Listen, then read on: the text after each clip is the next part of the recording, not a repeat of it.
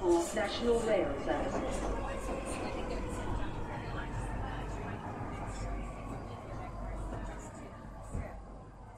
Salut și bine te-am regăsit în stația Londra. Eu sunt Manuel Cheța de la manuelcheța.com și tu asculti podcastul Un român în Londra. Suntem acum la episodul 283 denumit O Londra a contrastelor. În acest episod vreau să vorbesc despre cum este Londra văzută din mai multe puncte de vedere și, bineînțeles, despre știri curente. Ca de fiecare dată, nu uita, podcastul de față este partea Think Digital Podcast Network și mă găsești pe Podbean, iTunes, Spotify, Radio.uk și pe alte locuri, efectiv peste tot. La Radio.uk auzi, poți să asculti partea scurtată a acestui podcast undeva joia la 6 seara. În continuare fac recomandare de carte, se numește Irrational Exuberance and Revised and Expanded Third Edition, scrisă de Robert J. Schiller. E o carte foarte faină. Mai am puțin, cred că încă vreo două, trei zile și o termin de citit. În mod normal, în timpul de o săptămână termin de citit o carte. Dar cartea asta are scris atât de mic încât mi-e greu să mă concentrez și asta înseamnă că, bineînțeles, în loc de cât 300 de pagini, ai putea spune că are mai aproape de 400 de pagini, ceva de genul ăsta. Dar este o carte foarte faină și m-aș fi bucurat să vă citesc pe asta prima, înainte de a începe să învăț despre investiții, pentru că mi-ar fi orientat puțin mintea și eforturile într-o altă direcție, dar oricum e bine, știi cum este. O informație utilă e bine că vine, chiar dacă puțin mai târziu, dar este o carte care te învață despre dinamica pieței de acțiuni, stock market, efectiv. Și este foarte interesant de văzut acolo și de înțeles tot felul de aspecte din asta. Pentru că până la urmă cine vrea să învețe de investiții, trebuie să învețe să identifice, să zicem, un măr și să-l vindă, să-l vândă, să fie într-o piață potrivită, să vândă acel măr altuia care vrea, ar vrea să-l cumpere pe viitor. Și cam asta este toată ideea cu investițiile astea. Trebuie să înveți să identifici un măr potrivit și mai apoi trebuie să fii în poziția, în timpul și în locul potrivit ca atunci când uh, sunt oameni dorni să cumpere acel măr, tu să fii acolo să zici, gata, ți-l dau, plus extra 10-20% ca preț, el și hai să mergem mai departe cu viața noastră. Carte foarte faină, Irrational Exuberance, scrisă de Robert J. Schiller. Pe mai departe vreau să laud o, o mână de oameni faini, sunt cei de la ROE Hub, The Romanian and Eastern European Hub, se ocupă de suport pentru muncă și violența domestică. Dacă ai oarece probleme sau vrei să înveți mai multe chestiuni legate de tot felul de activități de viața de român, de exemplu, de imigrant, de ce nu? ROE Hub ofertă suport în limba română pentru tot felul de probleme. Mai sunt cei de la The 3 Million pe Twitter, un grup internațional care e vorba să ajute europenii din UK. Mai este Centrul Filia, se ocupă de drepturile femeilor și mai este eclair.org, care se ocupă de conștientizarea problemei traficului de persoane. Patru grupuri faine. Nu uita să le cauți să vezi cum poți ajuta și tu în situațiile respective. Și uite-ne că suntem într-o săptămână nouă, am ajuns la episodul 283, nici pe mine nu nici pe mine nu mă ducea gândul că vom ajunge la episodul ăsta, efectiv 283. Când am început să fac podcastul prin 2016, mi-am zis că o să fac și eu 2, 3, 50 episoade ca să mă mențin cumva în limita normală a discursului în public. Am avut emisiune la, între 2014-2015 la TVS Brașov, de atunci canalul, din 2015 canalul s-a închis, dar am avut emisiune de tehnologie și știință și zic, mai poate ar vrea să reîncep să fac o asemenea emisiune cândva într-un viitor mai mult sau mai puțin apropiat. Și așa că între timp hai să mă ocup de exercițiul ăsta să-l continui, de vorbit în public și să fac podcast. Și m-am obligat să-mi fac podcast fără notițe. Am doar știrile aici, iar în rest este discurs liber. Și se pare că în ultimele câteva sute de episoade chiar m-a ajutat să am un discurs liber și dacă îmi pierd cumva ideile, să iau o mică pauză și pas să recontinui de unde cred eu că ar trebui să continui. Și e mult mai util decât atunci când stai probabil ore întregi, scrii un script, după aia te pui să și citești. Se, se simte când faci un material audio, video, ce vrei tu, se simte când e ceva scris și citești după cum este scris sau când e ceva vorbit liber. E o diferență între situațiile astea și oricare ascultător poate să își dea seama. Și uite-te că până la urmă n-am mai făcut emisiunea aia audio-video, veneam cu ideea de a face pe YouTube Tehnocultura Bineînțeles, există Tehnocultura ca podcast. Acum am ajuns la episodul 150, 140, 153, pardon. Dar uh, n-am făcut emisiune video în care să prezint tot felul de chestiuni cu cercetători, cum, cum, cum făcusem cu Tehnocultura în perioada respectivă. Pentru că aveam emisi- emisiunea la TVS, dar aveam și canalul de YouTube unde puneam filmulețe scurte de 3, 5, 7 minute explicative pe tot fel de subiecte, zeci de filmulețe am acolo. Și așa că am rămas până la urmă în brațe cu două podcasturi. Podcastul în român în Londra, imediat ajung la episodul 300 și podcastul Tehnocultura pe care îl fac cu Vlad și îl facem cu Vlad de când? Din 2020, imediat 3 ani de zile de podcast și acolo. Așa că, uite, imediat ajungem la episodul 300 și cineva spunea în vremurile vechi de demult și de demult că dacă ajungi la al 10-lea episod de podcast, sunt șanse să ajungi și la episodul numărul 50.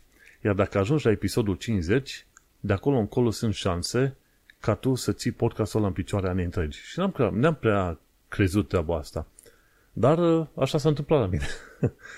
Am ajuns la episodul 10, făceam câte un episod odată la câteva săptămâni la un moment, la 2016-2017, pentru că dacă stai să numeri numărul de săptămâni din 2016 până acum, ar fi trebuit să fie mult mai multe episoade, nu?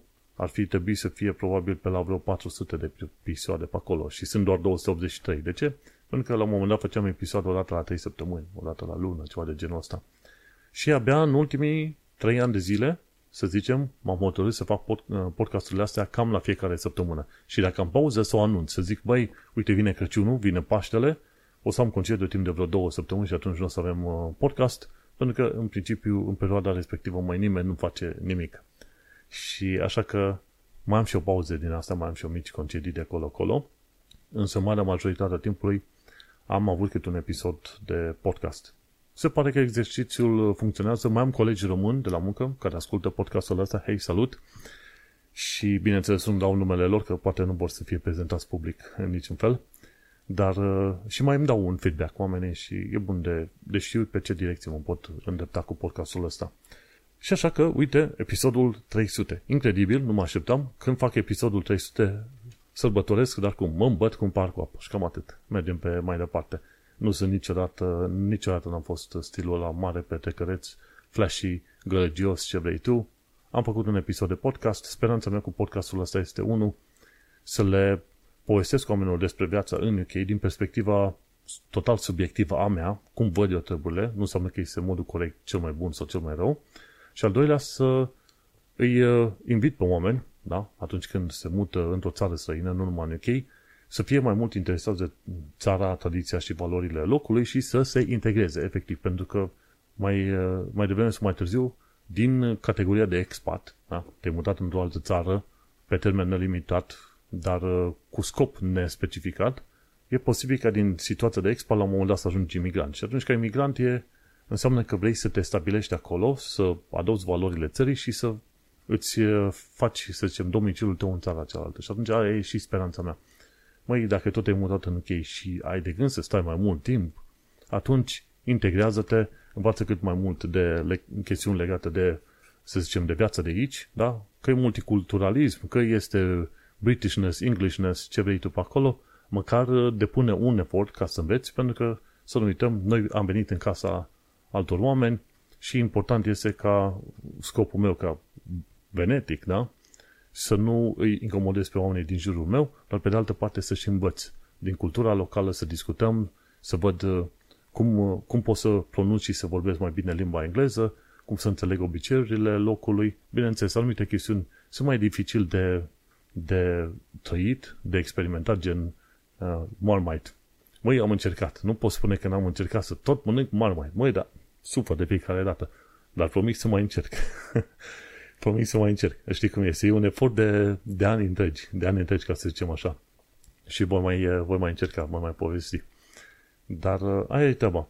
Să depui un efort, să înțelegi țara și lumea în care ai venit, nu să vii doar cu gândul, băi, am aici o viață mai bună, o să fiu eu în universul meu paralel, o să am o viață mai, mai ok pe UK și cu asta mă duc pe mai departe. Indiferent de cât stai în orice țară te duci, ce știu, Thailanda, Vietnam, uh, Venezuela, Brazilia, învață de locurile respective, de limba locului, fă cunoștințe, fă prieteni în uh, locul respectiv. Și cu ocazia asta, făcând treburile astea, încercând să te integrezi, devii și un ambasador, să zicem, al uh, românilor. La un moment dat am avut niște discuții în contradictoriu cu vreo câțiva români care făceau alba neagră pe London Bridge și îi filmasem și cumva vreau să mă atragă undeva mai la colț ca să-mi dea o bătaie bună sau ceva, dar eram într-un loc mai public și n-au bucurat să mă, să mă atace.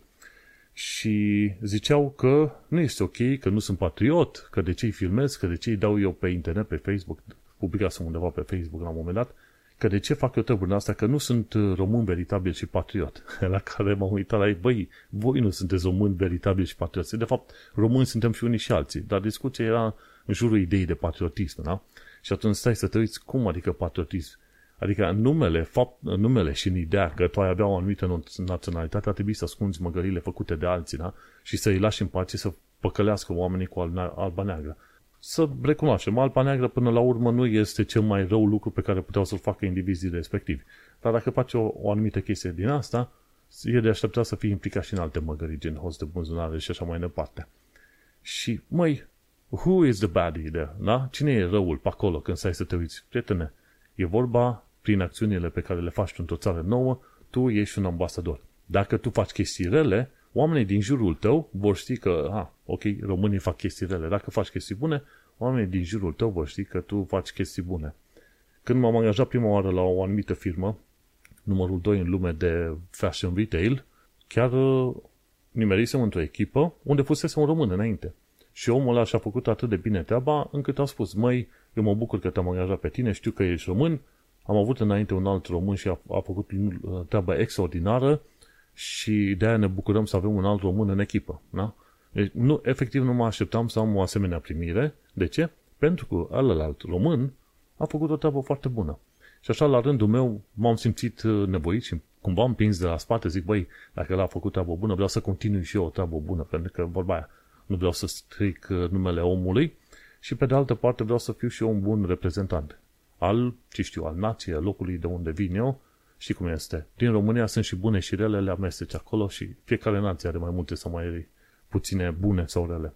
Și în, din punctul ăsta de vedere, adesea zic, băi, în țara care te duci, dacă în primul rând depui efort să înveți limba și în al doilea să te și integrezi, asta înseamnă că tu oricum o să fii înaintea multor sau mare majoritatea oamenilor care se duc într-o altă țară și nu depun nici măcar un minim de efort să cunoască sau să trăiască în țara respectivă. Și adevărul e că am văzut adesea, când m-am arătat deschis și interesat de tradițiile sau lucrurile interesante ale britanicilor, niciunul n-a venit să îmi comenteze, să-mi spună ce, ce întrebi tu sau ceva. Nu, chiar a fost foarte deschis să-mi povestească tot felul de lucruri.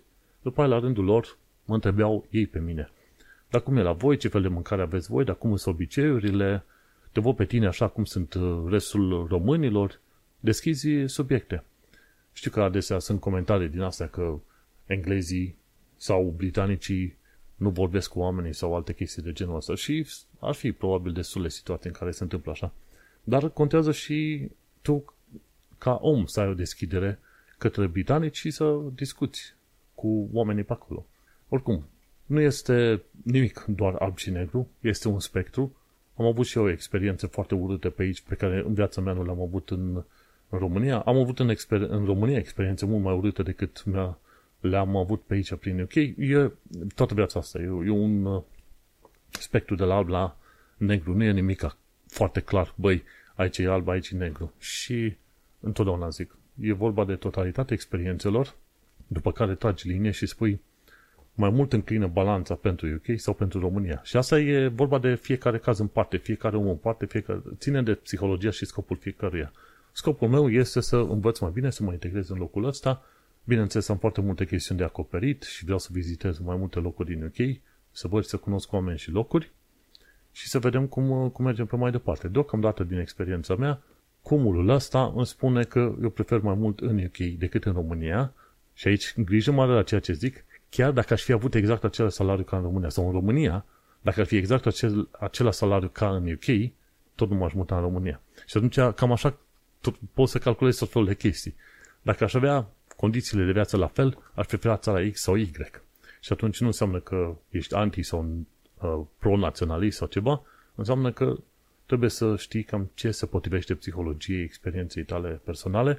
Niciun răspuns nu e bun sau rău, atâta timp cât e făcut cu bună intenție.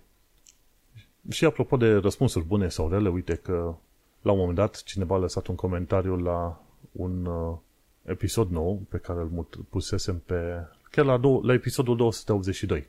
Shenfield, here we come.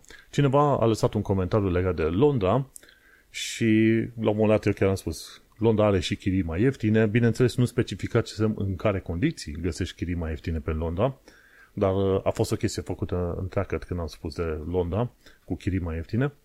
Dar uh, e important de știut și alte păreri. Cum am spus, podcastul ăsta este cât se poate de subiectiv în cazul meu, pentru că asta este experiența mea. Mulți alții n-au avut, să zicem, bafta sau norocul să vină deja pregătiți financiar sau uh, să știe limba engleză sau să, ai niște, să aibă niște skill-uri, gen în IT, cum sunt eu. Da? Am venit cu limba engleză, am avut grijă ca eu, din punct de vedere financiar, să fiu acoperit. Da? Partenera mea, lucrând în România pentru Microsoft, a zis, du-te acolo, fă tot ce vrei să faci, acomodează-te, vezi dacă este, dacă poți să stai și te po- se potrivește pentru tine foarte bine, dacă nu, nu e nimic, vii după câteva luni înapoi, dar să știi că ai sprijinul meu. Și atunci, când am plecat, în, când am venit în UK, am venit cu sprijinul de care chiar am avut nevoie, moral, financiar, știam limba engleză și, bineînțeles, aveam și skill de IT. Deci experiența mea se potrivește doar cu 0,1% din românii care au venit în, în UK. Mulți alții au venit pe alte filiere și au avut viață mult, mult diferită față de a mea, ca să nu zicem așa, nu rea, dar mult diferită față de a mea. Și tocmai de aceea, atunci cursul meu în UK a fost puțin mai diferit, deși și eu când am venit în UK, ca să fac o mică paranteză, când am venit în UK, prima, prima oară mi-am luat în Wilson Green, Green un loc în hostel pe o lună pentru 280 de lire. Era în 2015, în octombrie. Și era într-o cameră cu alți 90 oameni în Willesden Green. Și când am văzut asta, zic, mă, prietene, parcă retrăiesc episoadele alea din, uh, din internat în perioada liceului, în care la internat stăteam cu alți 10-15 oameni, 15 copii, elevi în, în camera aia enormă de internat. Zic, s-ar putea să nu iasă bine. și atunci am zis, ok, hai, trebuie să caut undeva să reduc numărul de oameni cu care împart camera, pentru că efectiv nu combine. Și a doua zi deja mi-am găsit un alt loc, m-am mutat din Willesden Green, care e nord-vestul Londrei, în sudul Londrei, la tot în Broadway, cu coleg de cameră. Plăteam 300 de lire și împărțeam o cameră cu colegul respectiv. El avea colțul lui de cameră, eu aveam colțul meu de cameră. Comparând cu ce era la hostel, am preferat și m-am bucurat. Zic, mă, cu un singur coleg de cameră e mult mai bine decât cu alți 10. și m-am bucurat. Și am stat acolo vreo cât 7-8 luni până în 2016 când uh, la un moment dat m-am mutat uh, de acolo în direcția unde? I Love Dogs. Și am stat cu coleg de cameră și ne-am înțeles. Tipul era și este, bineînțeles, în continuare ecuadorian, dar venim pe filiera Spaniei. Lucrase în Spania o perioadă bună, avea cetățenie spaniolă și după aia cu cetățenia aia a putut să se miște și să vină în, în UK și lucra ca administrator de fast food în UK. Om super mega muncitor, nu știa decât muncă și somn. Asta era toată viața lui pe acolo. Dar uh, și foarte parolist și cinstit și de treabă și unul dintre cei mai simpatici și muncitori oameni. Ecuadorian, da? Micuț, om de statură, dar știi cum este. Tocmai oamenii cei mai mici vezi că sunt în stare să facă lucruri extraordinar de, de mari. Și țin minte, o să țin tot timpul minte pe omul respectiv, pentru că până la urmă înțelegi că o mulțime de oameni vin în Londra ca să reușească să facă ceva în viața lor, să-și reconstruiască viața, să-și facă o carieră, să se construiască financiar și economic și psihologic și așa mai departe. Și atunci, pentru mulți oameni, venit în Londra e ca un fel de escapade, ca să zicem așa. Și schimbându-și contextul, ei își permit să se dezvolte ceva mai bine și vin cu un drive și cu o energie atât de mare încât o să vezi că unii oameni care în țara lor, în contextul lor, n-ar fi reușit să ajungă pe departe, vin aici, mă, și cresc și se duc rachetele pit, către cer. Foarte tare. Și de-aia, el, tipul m-a motivat extraordinar de mult ca și eu să continui pe partea mea ce am de făcut în UK, ce îmi stabilisem eu așa random, întâmplător cu venitul meu în UK. Și așa cum zic, deși am venit cât de cât asigurat, nu m-am lăpăit, am mers pe cheltuielile minime posibile până mi-am găsit și job și nici de atunci încolo, după ce am găsit job, nu m-am plăsit, am avut grijă și întotdeauna am avut uh, grijă cu finanțele, cu nu am mers la partiuri sau alte plăsiri din astea. Și cu toate astea, cursul vieții mele a fost, să zicem, relativ ok, pentru că am avut niște avantaje când am plecat din uh, România, da? avantaje cumva construite de mine și de contextul în care am reușit să mi construiesc din România. Dar uh, mulți alții nu au viața asta. Și revenind la comentariul pe care l-am uh, primit pe, efectiv, uh, pe YouTube, la episodul 282, podcastul de față este dat și pe YouTube, omul nostru, omul sau, uh, știi cum e, zice omul nostru, dar ca termen general, nu știa că e bărbat sau femeie, are o iconiță și un nume care, din care nu-ți dai seama ce este, e total irelevant. Ce e important este că avem un uh, comentariu pe aici despre care chiar vreau să vorbesc puțin pe el pe aici, că de acolo mi-a venit ideea Londra contrastelor. Într-adevăr, Londra este un oraș al contrastelor. Never ever nu m-am gândit că în Londra o să găsesc de la religioși extremiști până la atei, de la oameni extraordinar de super mega bon, uh, bogați până la oameni foarte, foarte săraci și toți amestecați cumva în metrou sau pe oriunde te duci pe acolo, o să găsești toate națiile alea posibile și imposibile, toate comportamentele posibile și imposibile, zone extraordinar de curate și faine și după aia te duci în alte locuri și vezi, zici că arată a ghetto. Acum, definiția de ghetto e, e discutabilă, dar uh, nu arată curat și fain ca în alte locuri, da? Și atunci îți poți da seama că, într-adevăr, Londra este un oraș al contrastelor. Mă, și există toate națiile, tot amalgamul ăsta pe aici și chiar uh, zicea la un moment dat cineva, măi, la, la cât de mulți oameni sunt și de atâtea grupuri diverse și din uh, țări diferite și cu ideologii diferite și cu nații diferite, te-ai fi așteptat să fie probabil conflicte ceva mai mari sau alte chestii, dar uh, nu, până la urmă consider și cred că marea majoritatea oamenilor din orice nație și religie au venit aici și ideologie, cumva merg pe un fel de contract din asta nescris, bă, în Londra te comporți cât de cât frumos și accepti pe ceilalți din jurul tău. Vreau să cred eu că ăsta ar fi contractul. nu știu neapărat dacă chiar așa și este, dar știi cum este. Tăi și te convingi, mai devreme să mai târziu. Și ce mi-a zis în comentariul respectiv. Londra nu are chirii foarte ieftine, cum zici tu la minutul 24.50, da?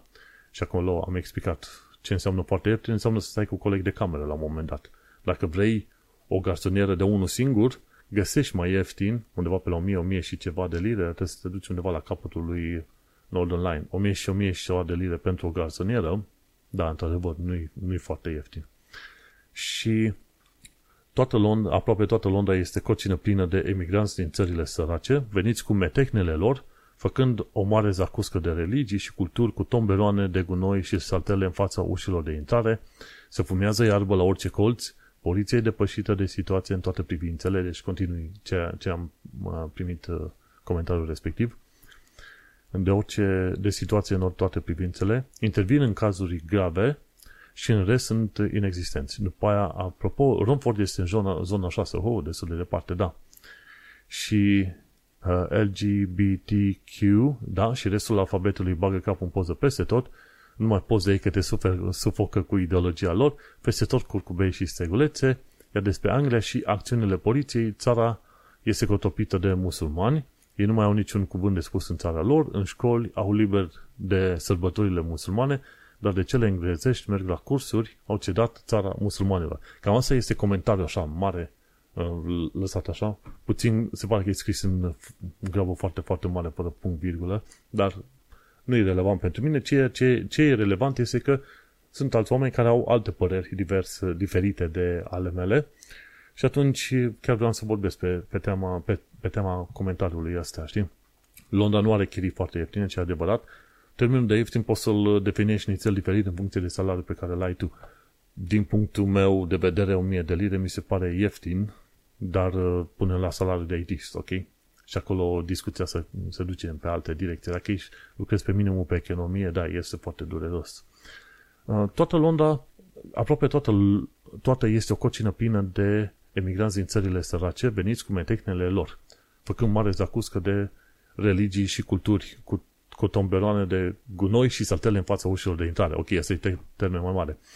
Aproape toată Londra fiind cocină plină, cocină, n-aș putea zice neapărat că și de acord cu chestia asta, pentru că, de exemplu, găsești zone sărace, de obicei pe la council housing, într-adevăr, locurile alea nu arată prea frumoase.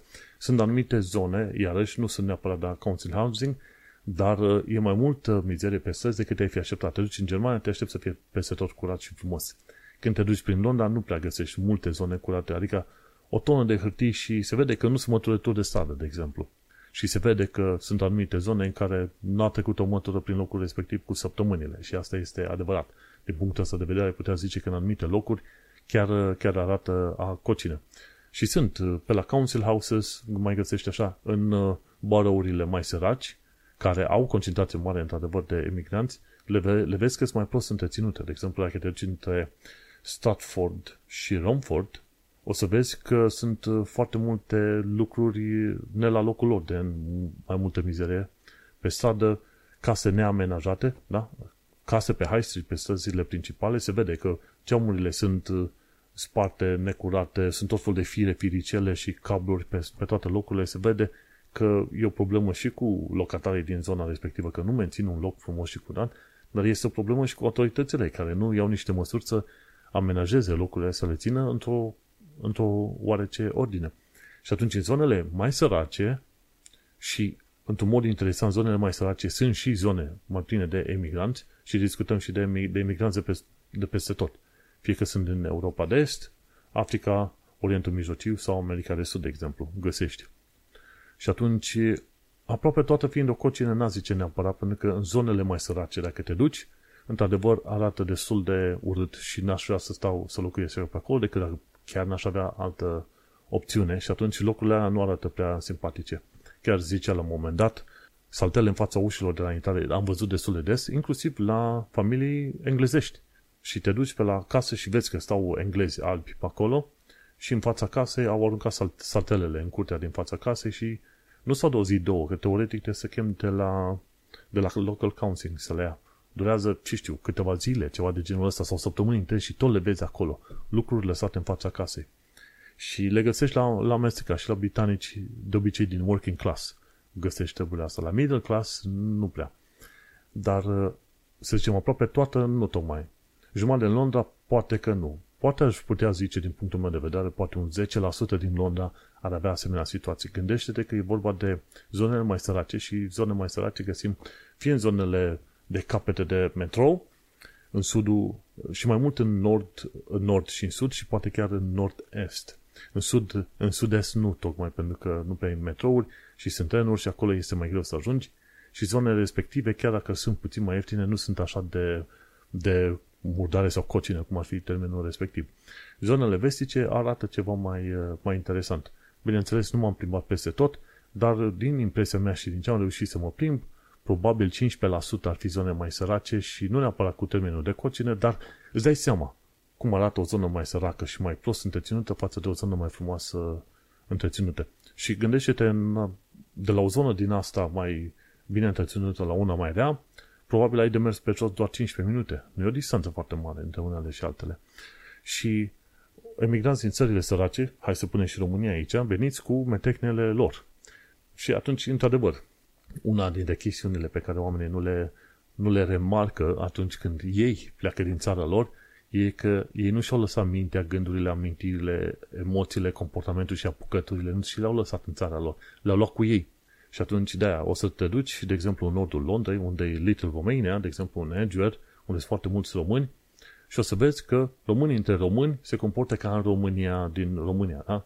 Se, se întâlnesc acolo de stradă, beau bere și lasă dozele de acolo, de bere pe acolo, mănâncă semințe, lasă semințe pe jos și așa mai departe. Găsești treburile astea. Deci oamenii nu își vor lăsa mintea și creierul și amintirile în țară de unde au venit, le vor putea cu ei. Și asta am văzut la români și la multe alte nații. Și atunci n-am, n-am ce să mă plâng sau să zic că, uite, au venit cu metehnele lor. Da, toată lumea vine cu metehnele, metehnele lor, inclusiv eu și mulți alții. Acolo n-am, n-am ce comenta decât că nu e o problemă. Toată lumea face treaba asta.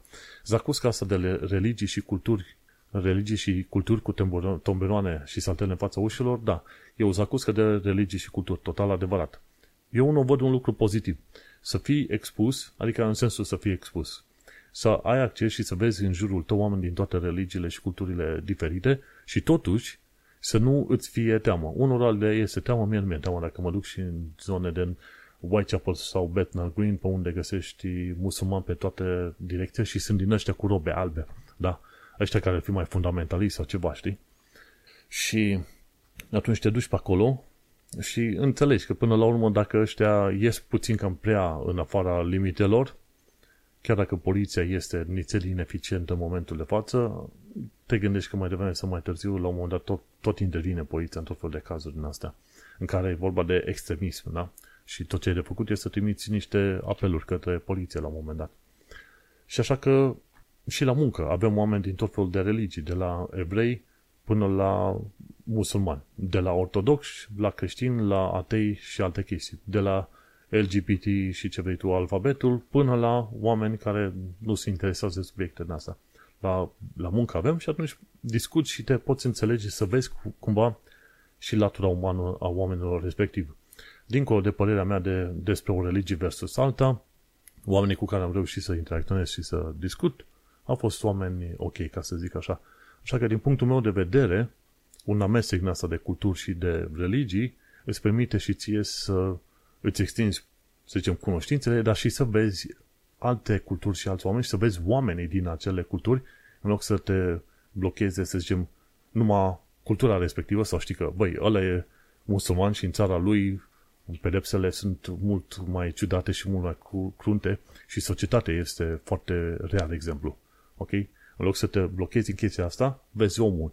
Și pe aia, între timp, poți să și chestionezi să vezi care este treaba și dacă are idei din alea ca la el, ca la el acasă, vezi dacă este dispus să și le schimbe, dacă nu, te duci și schimbi, schimbi relația și la revedere, te duci pe mai departe. Dar măcar în zacusca asta de religii și culturi, ești expus la informații contrare părerilor tale și îți permiți cumva să înveți. Știi cum este? Chiar dacă ai la un moment dat un dușman cu care trebuie să te confrunți mai devreme sau mai târziu, ideea cea mai bună nu este să ignori ceea ce crede, ceea ce face valorile, gândurile uh, și comportamentele dușmanului. Nu. Întotdeauna o iei în stil militar.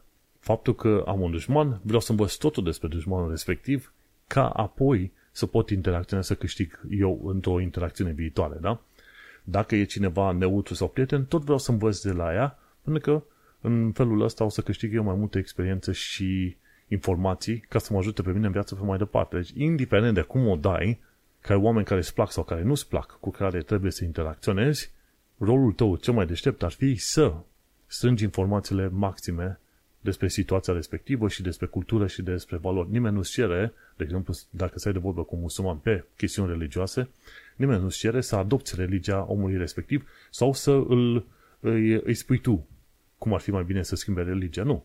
E, informa, e interesant să reușești să ai un discurs uh, bun, politicos, cu orice fel de om în fața ta, să strângi informațiile potrivite și să-ți dai seama, băi, mai continui relația cu persoana aia sau nu.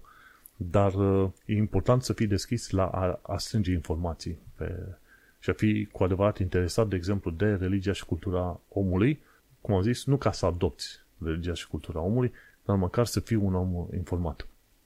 Să fumează iarbă, dar total adevărat. Asta e una dintre chestiile care enorm mă supără și mi se pare că în continuare este nițel ilegal și să fumează iarbă. Câteodată te duci într-un uh, lift ca să ajungi acasă și de te, te lovește dampul ăla, pentru că a trecut unul pe acolo care a respirat numai iarbă. Până, până să mă mut în Londra, n-am știut ce înseamnă miros de alea de iarbă. Și dacă vreodată treci pe lângă cine printr-o zonă și miroasa transpirație puternic și transpirația amestecată cu șosete transpirate, atunci să știi că cineva a fumat iarbă. Că de obicei cam ăsta e stilul de miros, da? Transpirația amestecată cu șosete șosete transpirate, da? Ceva de genul ăsta. Și la orice corț e mai mult sau mai puțin adevărat faptul că la orice corț găsești oameni care fumează iarbă. Și uh, nu găsești chiar peste tot, dar găsești mult mai des decât te-ai fi așteptat. Poliția e depășită, este total adevărat, m-am plâns de, de poliție și cum intervin și ce fac ei de multe, multe ori pe podcastul ăsta, intervin doar în cazurile mai grave. Au fost situații și în, și în grupuri de Facebook locale. O femeie se plângea, băi, am fost la poliție, le-am spus, uite, cu Find My Phone am găsit și locul și persoana care ar avea telefonul meu și poliția n-a vrut să intervină. Și atunci uh, este foarte, e foarte aiurea. Dar nu avem suficiente informații să intervenim. Dar dacă femeia se ducea și confrunta pe hoț și zicea dăm telefonul și ajungea să fie înjunghiată, ha? atunci poliția intervenea, nu? Și asta este un lucru adevărat. Deocamdată poliția pe UK este depășită, cel puțin pe Londra, și intervine numai la cazurile mai grave. Și asta este un lucru supărător, pentru că în cazul uh, poliției și a NCS-ului, de exemplu, două instituții marcelate, ai fi vrut să ai ceva mai mult sprijin și din păcate nu ai și există dezamăgirea asta că nu sunt la, la punctul în care ar trebui să fie. Și aici, deci, e total adevărat. Poliția e depășită de situația. în toate privințele. Și Romford este zona 6, na uite că nu țineam uh, minte, nici nu m-am uitat uh, pe TFL, dar Romford într-adevăr este destul de departe, e un fel de Statford, ceva de genul ăsta, că am reușit să văd uh, așa că am trecut cu autobuz, o minut, două. Chestiunile astea legate de libertate sexuală și tot felul de orientări de LGBT și restul alfabetului, într-adevăr, sunt ideologiile astea, e, e în dreptul omului să fie și să creadă și să facă ce îi convine atâta timp cât nu este uh, nu obscen, nu să zicem, să nu-ți, să nu te oblige pe tine neapărat să adopți ideologia omului respectiv. Ori destul de multe chestii legate din asta de LGBTQ și cel mai multe pe problema persoanelor trans este faptul că chiar dacă vrea să porți o discuție, să zicem, în contradictoriu, nu, nu, nu prea merge, pentru că găsești foarte mulți oameni pe ideologia asta care sunt pe partea de autoritarian. Ceva în genul, ok, ori accept toți ce zicem noi și fără niciun fel de întrebare. Ori sunt destul de mulți oameni care ar fi curioși. Ok, cum e treaba asta cu queer? Cum e cu LGBT? Cum e cu ăla? Și uh, când pui întrebările astea, zice, aha, tu ești anti. Și fac repede plângerile la, la poliție. Vezi că ăștia sunt anti și ne fac și ne cum. Și ceea ce este o prostie, pentru că până la urmă orice fel de ideologie, de orice natură, trebuie pusă sub semnul întrebării și permite oamenilor să pună sub semnul întrebării și pe să mergi pe mai departe și grupările astea LGBTQ și nu numai, și de, și de stânga par a se duce puternic în, înspre marxism-comunism. Și asta este un lucru foarte, foarte urât și foarte periculos pe acolo, pentru că noi, uh, noi venim dintr-o țară fostă comunistă și știm ce înseamnă aia, da? Dacă nu ești cu noi, ești împotriva noastră. Ori, teoretic, într-o lume democratică, cine nu e cu LGBT poate să fie neutru, să duce în viața omului respectiv. Și atunci când, uh, când a fost cu J.K. Rowling, da?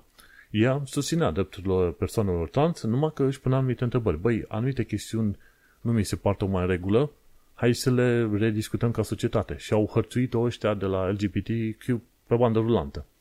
Și a fost o chestie foarte urâtă, care nu, nu, nu se face. Măi, dacă vrei să îți fie acceptate anumite puncte de vedere sau ideologii, mergi cu informare, mergi cu uh, relaționarea oamenilor. Nu să hărțuiești, nu să ameninți, nu să pui pozele cu casele oamenilor, Cam apoi uitați dacă cumva știți și vreți să atacați fizic pe cineva, uite unde să găsiți.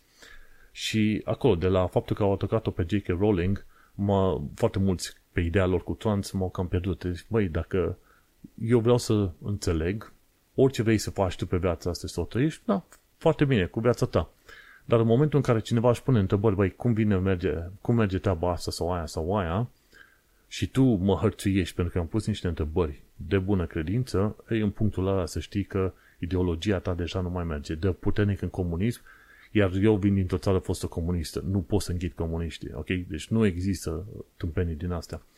Și la persoanele trans, la un moment dat, erau niște oameni care se întrebau, băi, uh, ok, ce se întâmplă când cineva se declară că e trans, că a fost bărbat înainte și acum e femeie sau invers?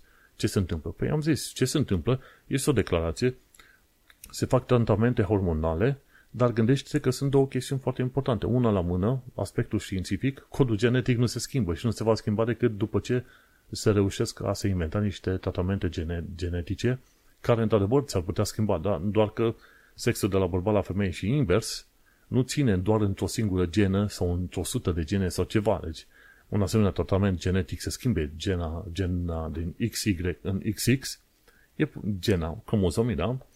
E puțin mai multă muncă decât ar crede oricare om. Înțelegi? Deci codul genetic, cineva poate să se declare orice vrea, dacă iei codul genetic, îți spune, ok, la naștere, asta a fost persoana. A doua, e vorba de morfologie, de corp, de oase, de ce vrei tu, alea nu se schimbă. Da? La un moment dat o să vezi, ok, vine careva, sunt bărbat adevărat și zici, măi, modul în care te miști și oasele tale când te facem la X-ray, arată că tu nu ești bărbat, tu de fapt ești femeie sau ceva de genul ăsta. Sunt relevante chestiile astea doar în anumite situații foarte, foarte restrânse. De exemplu, ești bărbat, ești atras de femeie. E, ești femeie, ești atrasă de bărbat. Și atunci cam asta e. Și asta implică inclusiv chestiunile biologice și organele respective. Și atunci, cei care sunt cu, uh, să zicem, uh, ideologia trans, nu? Zic că tu ar trebui să îți suprascrii cumva mental orientarea ta biologică ca să nu, ca să accepti orice, dacă cineva vine în fața ta și se declară a fi genul de care tu ești în mod normal atras și descoperi că în part nu e așa, nu ar trebui să-i refuzi pentru că ăia au chiar noul gen. Ori chestia asta nu merge. Nu merge până la urmă să suprascrii psihologia, biologia, da? Și atunci tocmai de aceea au apărut și drepturile persoanelor gay, nu? De ce? Pentru că nu erau atrase de persoane de sex diferit. Și s-a înțeles în societate și peste tot rolul biologiei și a orientărilor biologice în chestiile astea. Ori în uh, partea trans ideologică autoritariană, da, stil comunist, acolo e o mică mare problemă pentru că zice, ok, dă override la totul, ideologia noastră o, îți înlocuiește experiența ta. Ori aici se traduce foarte bine. Aici e un, e un semnal puternic de comunism, așa.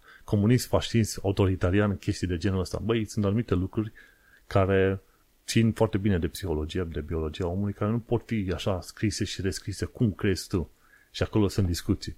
Și întorcându-ne la comentarii, da, LGBTQ își bagă capul peste tot și nu mai poți de, uh, de ei pentru că te sufocă cu ideologia lor. Știi? Faptul că sunt curcubeie peste tot nu mă deranjează treaba asta. Ce mă deranjează, am văzut foarte multe chestiuni de cazuri de hărțuire, de obicei de la trans și de obicei femei trans. Adică fost bărbați înainte și pe aia femei în momentul de față, care au hărțuit pe bandă rulantă uh, tot felul de femei. Femei feministe, de exemplu. Ceea ce e culmea, uh, ok? Și feministele, cel puțin în lumea vestică, au început să se ralieze cumva împotriva curentului trans, trans pentru că zic, băi, cumva ăștia cu trans încep să ne cam anuleze și să ne atace drepturile noastre și atunci watch this space, ca să zicem așa, să vezi cum va fi pe acolo. Pentru că femeile de-a lungul vieților, da, vieților, vorbim de societate în sine, au avut foarte mult de tras ca să aibă cât de cât niște drepturi aproape egale, cel puțin în lumea vestică. Și, da, ideologiile astea trebuie puse și sub lentila asta autoritarianului, nu? Cred că n-am terminat potrivit, ca să-ți dai seama de mai, mai bine. Și asta e o chestie de cultură și de învățat la, la fața locului, să știi cu ce oameni vorbești și cum vorbești, pe unde, pentru că este foarte ușor să iasă scandal. Da. Și ce mai vedem pe acolo? Țara cotopită de musulmani. Acum n-aș putea zice neapărat că e cotopită de musulmani. Avem în, în UK 10% din populație este străină. Musulmani sunt cam vreo 2% din populație, e vorba de 1-2 milioane. Concentrațiile mari de musulmani sunt în orașele mari, gen Londra, Manchester, ce mai sunt? Mai sunt încă vreo câteva, Liverpool și așa mai departe. Concentrațiile mari de musulmani sunt în orașele mari. Dar în marea majoritate a altor locuri, de exemplu, te duci în Cornwall, te duci în nordul Angliei, abia că o să vezi unul de musulman pe acolo, o să fie, acolo sunt pur English. Doar English, da. Uh, și atunci nu, nu prea e așa. Și cotopită, în cazul ăsta n-aș putea zice, într-adevăr, dacă stai în Whitechapel, unde probabil sunt 70-80% musulmani, da, într-adevăr, o să te simți înconjurat și poate cu ghilimele de rigoare cotopit. Și e, e dreptul tău să te, să te simți cum, le, cum e vorba să te simți. Înfricoșat, bucuros, supărat, uh, anxios sau ceva, pentru că asta e vorba de experiența oamenilor și viața lor. Deci mă pot duce să spun, dacă tu crezi că te simți cotopit în cartierul în care stai, înseamnă că tu ești prost. Nu. Nu poți să negi și să anulezi, să zicem, uh, sentimentele și viața oamenilor, da? Dacă oamenii așa au experien, uh, experimentat viața respectivă sau zona respectivă, atunci ar trebui să sari să analizezi puțin mai bine să vezi ce s-a întâmplat pe acolo. Dar uh, ideea de cotobită de musulman nu sunt de acord. Pe de altă parte, într-adevăr, sunt musulmani slash, slash arabi în poziții mai înalte în tot felul de locuri, însă nu știu, efectiv nu pot să-mi dau cu părerea, dacă au un efect foarte mare asupra societății britanice și asupra deciziilor care se iau la nivel național. La nivel local, da, sunt efecte, gen Tower Hamlets, unde stau eu, este musulman tipul ăsta care este acum nou primar local și comunitatea e foarte mare de musulmane pe aici și, de exemplu, Sabina Begum a plecat să susțină teroriștii în ISIS încolo, da? În 2000, cât? 2016, 2017, nici nu mai știu când, din Bethnal Green, da? La un kilometru jumătate de aici, cam așa dacă să mă gândesc. Și atunci, într-adevăr, în, în zone de genul ăsta poți să zici că cumva local o serie de politici sunt conduse pe direcția aia să susțină mai mult, să zicem, o anumită comunitate, da? cum ar fi asta musulmană. Dar nu am date clare să zic, băi, da, în mod sigur, politicile s-au, s-au schimbat foarte puternic la nivel local sau regional. Și pe mai departe, uh, e, e faptul că britanicii nu mai au un cuvânt de spus în țara lor, în anumite locuri e posibil să fie valabil, să zicem dacă ești în Tower Hamlets și mai toți sau o bună parte din consilieri sunt musulmani și au decizii numai pentru comunitățile lor, da, acolo ar putea fi o problemă. Dar uh, un cuvânt de spus în țara lor, discutăm la nivel național, nu. La nivel național, politica este pur condusă de chestiuni nițel naționaliste, da? Gândește-te că sunt conservatorii la putere acum și tot felul de chestiuni sunt duse de către britanici sau interpuși ai britanicilor cu orientare naționalistă, așa. Așa că la, la chestia asta nu mi se pare chiar uh, corect de spus că britanicii n-au un cuvânt de spus în, în țara lor sau englezii. Și apoi uh, în școli liber de sărbătorile musulmane, nu știu dacă nu cumva e liber și de sărbătorile indiene. Iar de sărbătorile englezești merg la cursuri. Acum nu știu dacă neapărat, pentru că la sărbătorile englezești sau din UK sunt acele bank holidays. La, la bank holidays toată lumea e liberă. Indiferent de religie, nație, ce vrei tu, nu contează. Bank holidays este liber. Mai sunt anumite sărbători mai mult sau mai puțin religioase, ei bine, la alea nu, nu cred că se consideră prea mult. Dar nu știu de o sărbătoare din asta fie musulmană sau hindusă, că sunt foarte mulți indieni pe aici, dacă acele sărbători în sine le dă oamenilor liber de la școală. N-am, n-am verificat treaba asta niciodată, poate altcineva știe mai bine decât mine. Dar din ce știu eu, sărbătorile englezești sunt acele bank holidays pe care toată lumea le are oricum uh, liber. Și acum nu. Ceea ce a zis uh, persoana respectivă e pe jumătate adevărat, pe jumătate părere personală și acum zic adevărat că e din punctul meu de vedere că zic. Deci cumva ne, ne potrivim pe jumătate din chestiunile spuse. E greșit ce a spus persoana respectivă atâta timp cât este o părere personală și subiectivă, n-aș putea zice. Pentru că asta este viața și situația pe care o probabil a experimentat-o și a văzut-o persoana respectivă pe Londra. Este greșit ceea ce zic eu? Probabil nu. Discutăm de chestiuni subiective. Important în toată afacerea asta este să strângem uh, părerile oamenilor, să vedem și să și aflăm motivația. Măi, dar de ce ți se pare? Și în foarte multe situații, când am tot fel de chestiuni de discutat, dai seama, compar cu experiența mea și cu ceea ce am știut și am văzut și atunci pot să zic, băi, din toate afirmațiile astea, jumătate mi se par corecte, jumătate nu mi se par uh, corecte. Și asta înseamnă discurs, un discurs frumos, politicos cu oamenii, nu cu înjurături, nu cu nimica. Putem discuta în contradictoriu și putem avea fiecare părerea lor fără să se simtă alții zigniți de ceilalți, știi? OMG. Cineva mi-a m-a triggeruit, ca să zicem așa, dar uh, statusul respectiv uh, necesita, să zicem, un oarece context și mi se pare chiar chiar ok să mai văd câteodată câte un comentariu și pe aia să-mi dea, uh, să zicem, foc sau să-mi arunce paie pe foc ca să explic niște chestiuni, concepte, lucruri pe care le-am văzut și le-am trăit pe aici.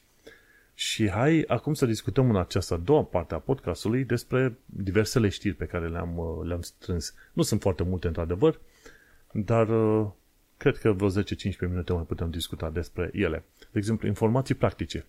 Dacă ești femeie la postmenopauză, și ai fi suspectă de cancer la sân, nu uita să discuți cu GP-ul tău. Vreo 300.000 de femei s-ar putea califica de anul ăsta încolo pentru, de exemplu, pentru medicament anticancer sau preventiv numit anastrozole, anastrozol. Și atunci vorbește cu GP-ul, dacă știi că ai fi suspectă de cancer și ești la menopauză, vorbește cu GP-ul și zici, măi, nu cumva m-aș putea califica, uite, am istoric de familie etică și anastrozole. Vorbești cu GP-ul și vezi să-ți dea un referrer pentru specialist. Asta la informații practice. Viața în Londra și în sănătate. La St. Pancras se pare că avem un pom de Crăciun în formă de piramidă de cărți. În alți ani, la St. Pancras, acel pom de Crăciun era altceva. De exemplu, anul trecut a fost Princess Trust, în 2021 a fost London Zoo și alte chestii, știi? Uh, Tiffany Lancome, deci pe parfumuri, pe diverse teme. Anul ăsta tema este cititul și e un fel de piramidă în asta foarte interesantă. Nu știu dacă te, chiar te poți urca pe acea piramidă, pe scări. Mă gândesc că nu, dar e o piramidă foarte faină la St. Pancras International Airport, foarte faină. O altă caz, uh, chestie, Horizon 22 are bilete zilnice.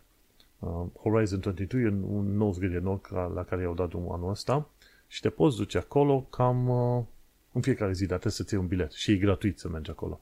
Și o să fii la înălțime, nu știu, etajul 70, 80, ceva pe acolo, ca să vezi Londra de sus, poate chiar mai, mai de sus decât Shardul. O să mergem și noi într-o zi de curiozitate. Ce mai am aflat de curând e că Google Street View va merge pe anumite stații pe TFL. Da, și TFL are un contract cu Google să facă chestiuni de Street View, să te poți plimba prin stații. Anumite stații sunt efectiv mini cartiere subterane unde te poți duce pe, pe o mulțime de, de, să zicem, culoare. Și bine este că pe TFL ai tot felul de indicatoare. Uneori te poți pierde, dar e destul de rar. Și TFL atunci a vorbit cu ăștia de la Google Street View să facă, să zicem, un Street View pentru oameni când vin în vizită. Și vor face la următoarele stații, la Baker, la Bank, Monument Bank și Monument aia e o stație foarte, foarte mare. Bond Street e mică, Camden Down, ah, relativ ok, Canada Water, Canary Wharf, Canning Town, Cannon Street, Capstan House, Embankment, Houston, Houston Square, Farringdon, Green Park, Hammersmith, King's, King's Cross and Pancras, Liverpool Street, London Bridge, Moorgate, Old, Old Street, Oxford Circus, mă încă puțin, Paddington, South Kensington, Stratford, Tottenham, Court Road, Victoria, Waterloo, Westminster, Whitechapel. Toate astea sunt zone destul de importante și cumva sunt cam în zona 1. Dacă să mă gândesc bine, e posibil ca toate astea să fie... Nu, pardon, zona 1 și 2, pardon. Din zona 1 și 2 vor cât 30 și ceva de stații. Hmm, foarte interesant proiectul ăsta de la TFL cu Google Street View. Și s-a inventat o nouă hartă care celebrează inginerii care au construit Londra. Și pe harta respectivă te poți duce pe Northern Line sau pe oriunde. Uite, Alan Turing, Ada Lovelace, Cecil Thomas Melling, Hertha Aaron, Sir Frank Whittle, foarte interesant. De, de unii oameni am auzit, de unii n-am auzit. Și harta asta a fost uh, publicată pe 1 noiembrie și pe 1 noiembrie este National Engineering Day, e ziua națională a ingineriei, organizată de către Royal Academy of Engineering și harta asta uh, View the tube map in a new tab și acum îți arată tube map dar cu tot felul de oameni. De exemplu, dacă te duci la unde este. Dar la London Bridge, nu, la fi Waterloo. Uh, London Bridge este Penelope Andersby. La Ken, Canary Wharf e Hilda Leon, Leon, Leon. Și dacă te duci la Bank, e Aidan Donnelly și Sir Joseph, ah nu, e Aidan Dolan, Donnelly. Recunoști anumite stații, pentru că nu, ai circulat foarte mult pe, pe acolo. Și zona Whitechapel ar fi fost uh, mm, care e, nu, e, e, nici nu mai știu, ai acolo, da, Paul Shearing, cred că ar fi. James Watt e undeva pe District Line, foarte tare. Michael Faraday, tot pe District Line, ha? foarte simpatic. Da, e o hartă interesantă. Efectiv, au luat harta, aproape toată harta TFL și au schimbat stațiile cu numele de ingineri. Mă, e o chestie interesantă, e, e fain de văzut. Dacă urmărești pe tip gen ionvisits.co.uk și să vezi ce proiecte se fac locale, asemenea proiecte pot fi copiate și aplicate prin România. Bă, uite ce chestie faină. Nu contează că vine ideea din vest, dar o aplici pe România și faci ceva mai extra, mai diferit. Știi cum este? Până la urmă copiezi până când vii tu cu ideile tale. Hai să intrăm la actualitatea britanică și londoneză. Și în principiu aici discutăm de faptul că a trecut o lună de, atac, de la atacul terorist al Hamas care a ucis 1400 de israelieni și străini. 1000, deci asta a fost unul dintre cele mai mari și cele mai urâte atacuri teroriste din ultimele câteva decenii, efectiv. Mai mulți oameni mi se pare că au murit în, în 9-11 ca eveniment mare de atac terorist decât, eu cred, decât în Israel, dar totuși 1400 de oameni omorâți și printre care e și români, da? care fusese acolo la un, la un concert sau ce era prin zona respectivă. E una dintre cele mai urâte chestii posibile și iar uh, protestele astea ce le vezi tu cu pro-Palestina nu vezi nicăieri ca Hamas să fie condamnat. Și sunt cei curios, tot fel de grupări din asta de stânga, printre care bănuiesc că foarte multe dintre ele sunt comuniste sau fasciste, ceva de genul ăsta, nu, nu condamnă Hamas, ci spun, băi, asta este doar o reacție într-un război în care Palestina de mult timp uh, se bate cu Israelul. Da, mă, dar dacă te bați cu Israelul, nu omori civil pe bandă rulantă și nu te pui să uh, omori și copii, bătrâni, să violezi femei, fete și așa mai departe. Deci nu te pui, faci chestii din asta, da? Când faci război cu o altă țară, da? Nu, nu stai. Dacă viața civililor palestinieni contează și contează, atunci și viața civililor israelieni contează, da? Și atunci uh, aici e o, e o chestie pe care uh, ăștia care merg la protestele palestiniene văd că o ignoră total. când uh, ignori, să zicem, umanitatea din așa zisul tău dușman, cu ce ești tu mai bun, da? Și să nu uităm că până la urmă prefer israelianii decât Hamas, da? Pentru că modul în care se duc discuțiile, inclusiv cu protestele astea palestiniene de la râu până la mare. De la râu până la mare, asta este o zicală care trimite direct la distrugerea Israelului și eliminarea tuturor evreilor, nu știu dacă de, din lume, dar cel puțin din zona Israelului, ok? Și atunci acolo e o mică mare problemă. Când vii și ceri uh, eliminarea totală a unei nații, uh, parcă nu este ok. Nu suntem noi, de exemplu, cum e Rusia versus Ucraina, nu suntem noi fanii Rusiei, de asta, pentru asta nu am crede că civilii ruși ar trebui eliminați. Nu e nici pe departe o, o, o gândire de om normal. Mergem pe mai departe. Disney luat la șuturi pentru o filmare legată de atacul terorist din 7 iulie, cred că 2005, ceva de genul ăsta. A fost un atac terorist foarte urât în, în UK, în Londra, pardon. Și atunci Disney face un uh, fel de film cu legat de viața unui, uh, unui brazilian care a fost omorât pe nedrept în situația respectivă, urmărit de poliție. Deci o chestie uh, mai ciudățică și atunci o parte dintre victimele de la atacul respectiv s-au supărat pe Disney pe chestia asta. Într-un fel, uh, e un subiect foarte spinos, dar într-un fel mă gândesc că, indiferent de evenimentele mici sau mari care au avut loc, e bine să se facă tot felul de filme, că e documentar, că e film artistic, că e ce vrei tu, să se facă ca acele evenimente să rămână în continuare în conștiința oamenilor. Când am venit în Londra, nu mă, efectiv nu mă informasem atacuri teroriste pe Londra, n-am nicio treabă. Londra e oraș vestic, n-am treabă. Ne știm că în UK și în Londra au fost atacuri teroriste pe banduri lantă decenii întregi. Și atunci ne știm că, într-adevăr, când te duci în Londra, ții și un risc de asta foarte ciudățel în care, mai ales cum uh, sunt tensiunile astea mărite, te duci la o stație și nu știu dacă mai intri sau mai ieși din stația respectivă, da? Uh, nu a zice că e riscul chiar acum, neapărat, dar Londra, în Londra este riscul infinit mai mare de atacuri teroriste versus Brașov în România, da? Din virtutea faptului că există tot felul de populație pe aici, printre care inclusiv uh, mari fani Hamas, da? La protestele astea pro-palestiniene.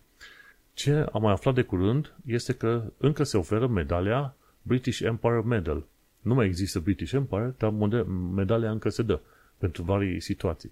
Și se dă pentru chestiuni pozitive, adică ai ajutat comunitatea sau ceva. Titlul de Sir, la fel, se dă pentru faptul că ai ajutat comunitatea și făcut lucruri bune. A, nu, nu ești fan uh, British Empire sau monarhie, de exemplu, ce te faci? Nu accepti titlurile alea, le refuzi și e, e, cu, e cu duș și întors. În cazul meu, dacă vreodată aș fi considerat că am făcut mare lucru pozitiv, ceea ce nu, aș, aș accepta. Dă, dă medalia asta că o dau mai departe și eu la, la nepoți, la ce avea, ce, ce rămâne după mine pe acolo. Trăim și o vedea. Numărul oamenilor străzi în UK este cu 12% mai mare față de anul trecut. Și cred că am mai povestit treaba asta. Vin mai mulți oameni din toată țara în Londra, pentru că în Londra ar fi mai multe servicii și șansele ca ei să se pună pe picioare, teoretic ar fi ceva mai mare. Teoretic. Și atunci de-aia și numărul de homeless crește, crește. Dar nu e numai vorba de faptul că vin de prin UK, e vorba și de viața mai grea. Da? 6% inflație, uh, un milion de alte crize de care am vorbit de-a lungul timpului și atunci nu e de mirare că tot mai mulți oameni au ajuns în stradă în perioada asta, așa că să nu uităm că în momentul de față UK trece printr-o perioadă dificilă, deși nu pare, deși nu se vede. Ce m-am aflat de curând este că e un marș pro-palestinian pe 11 noiembrie sâmbătă, ei, și pe 11 noiembrie, sâmbătă, este și Armistice Day, care este o zi foarte importantă pentru UK. În, uh, la Armistice Day se ține, se ține comemorarea, să zicem, fin, victimelor sau soldaților care au murit în primul război mondial. Și atunci să fie un marș pro-palestinian care fiind zona cenotafului, în centrul Londrei, este considerat provocator de către autoritățile britanice și au zis că e posibil să fie sursă de atacuri teroriste, fie dintre fanii palestinienilor, fie atacuri teroriste din partea grupărilor uh, de extremă dreapta, neonaziste sau ceva de genul ăsta. Deci oricum o dai, ci că este, este foarte posibil ca acest marș pro-palestinian să fie un lucru nițel periculos, tocmai pe 11 noiembrie de Armistice Day. Ce am mai aflat, uh, da, și ca idee, cât sunt protestele astea prin centrul Londrei, noi cam evităm centrul Londrei în perioada asta. Ce am aflat de, de curând e că pe 7 noiembrie, adică astăzi, a avut loc primul King's Speech al regelui Charles al III-lea. Și la King's Speech, de obicei, o dată pe an se prezintă agenda guvernului pe următorul an. De obicei, toamna se întâmplă treaba asta. Și regele se duce, prezintă agenda guvernului, după care se duce înapoi la, la palatul său. Și ce am aflat de, de curând este că se va organiza, se va da o lege nouă în care ăștia cu pedicaburile din zona Oxford și nu mai vor fi luați la rost, finally, și o serie de alte chestiuni legate de Rental Reforms Bill și așa mai departe. Sunt curios să văd ce vor face cu acei pedicab care pare că funcționează inițial ilegal. În UK au venit ăștia cu o idee interesantă, data centere pentru încălzirea caselor. Adică căldura generată de data centere să fie transmise pentru case. Nu știu cât de utilă e treaba asta. Vom vedea dacă experimentul și pilotul respectiv chiar vor, vor funcționa. Într-adevăr, data center generează multă căldură, dar nu știu dacă e suficient de multă încât, într-adevăr, la un moment dat să ajute cu încălțitul oamenilor în casă. Efectiv, n-am idee. Și am aflat de curând de că Met Police ia măsuri legate de Atic Malik pentru lozinci anti-Israel. Met Police îl folosea pe tipul ăsta ca un fel de advisor extern, dar la un moment dat când tipul ăsta a participat la un eveniment și a pronunțat lozinci din asta anti-Israel, Met Police a zis, știi ce? Hai, pa, nu mai discutăm, nu mai avem legături cu tine. Și mi se pare și un conductor de TFL, tot la fel, a fost uh, investigat și conductor însemnând șofer din asta de, de tren. A fost investigat și nu știu dacă a fost dat afară, tot așa având lozinci din astea anti-Israel. Și ultima chestie, femeia închetată pe motiv de terorism pentru susținerea Hamas la protestele pro-palestiniene. Da, una dintre cel mai, de, cel mai urâte chestii posibile ce ai putut să vezi, la protestele palestiniene, unel, unii oameni aveau uh, poze cu ăștia care zburaseră peste granița de, dintre Gaza și Israel, ca să, cu teroriști în uh, aripă zburătoare, cum se spune, da? când zburau individual să treacă, să sară gardul dintre Gaza și Israel. Și chestia asta e considerată susținerea grupării teroriste pe bună dreptate. De ce? Pentru că aceia erau teroriști și s-au dus în, în Israel cu scopul spe, precis de a omorâ nu numai soldați, ci și civili, și femei, și copii și să nu uităm în toate situațiile, în toate felul de conflicte, cop- cop- uh, femeile au avut uh, probabil una dintre cele mai groaznite sorți. De ce? Pentru că până să, până să fie omorâte, le, își vedeau copiii și soții omorâți, ele violate și după aia omorâte, ok? Ceva de genul ăsta. Și după aia, teroriștii Hamas urinau pe, pe corpul lor, da? Deci chestii de genul ăsta sunt, și vezi povești și lucruri povestite și răspovestite de un milion de ori. Ori ăștia care participă la protestele pro-palestiniene ori ignoră faptul că teroriștii Hamas au făcut măgării din asta super urâte, ori, dacă nu ignoră, atunci acceptă chestia asta. În orice caz, protestele palestiniene, pentru faptul că nu condamnă ce a, ce a făcut Hamas pe acolo, din punctul meu de vedere, sunt foarte, foarte discutabile. Și atunci eu sta foarte departe de asemenea proteste, pentru că oamenii respectivi, dar fiindcă nu condamnă ce a făcut Hamas, o să presupun că susțin ce a făcut Hamas. Ori lucrul ăsta nu este deloc de acceptat sub nicio formă. Și uite-ne cum uh, discutam data sau acum ceva dăți despre Londra în vremuri tulburi, în continuare o să fie vremuri tulburi, toată lumea plânge de, de soarta gazei, da, într-adevăr, pe de altă parte și Israel trebuie să aresteze și să pună una pe tot ce înseamnă Hamas acolo în Gaza, pentru că altfel conflictul ăsta o să continue over and over and over and over again. Și este trist. Este trist că până la urmă foarte mulți oameni care ajung să supere în tot fel de conflagrații în astea sunt civili.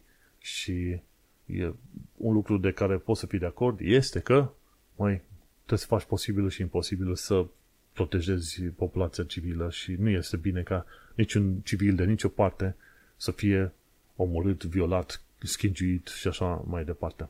Și așa cu o notă din asta mai mult sau mai puțin nepozitivă, uite că încheiem noul episod de podcast, Știi cum este? Când, uh, să zicem, locuiești într-un oraș micuț în care nu se întâmplă nimic, n-ai alte lucruri de spus decât, uite, a venit toamnă și au căzut frunzele. Și acum se întunecă pe la ora 4, da? Deci cam asta poți să le zici. Când locuiești într-un oraș ca Londra, sunt șanse mari ca tot felul de evenimente globale să aibă o răsfrângere în Londra, mai devreme sau mai târziu, pentru că Londra este unul din top 10 orașe de pe planeta asta, da? de pe planetă. Și atunci anumite evenimente vor avea reverberație pe aici, vor avea un răspuns sau un efect în, în orașul ăsta. Și nu poți să spui că dacă vii în Londra, te plictisești. Orice fel de eveniment sau situație ai vrea să trăiești sau să cunoști, există în Londra. Cam asta vreau să zic. Londra este un oraș al contrastelor din orice punct de vedere posibil și imposibil. Și cu asta cred că pot să termin episodul de față. Noi ne mai auzim pe data viitoare. Succes! Change here for National Rail Services.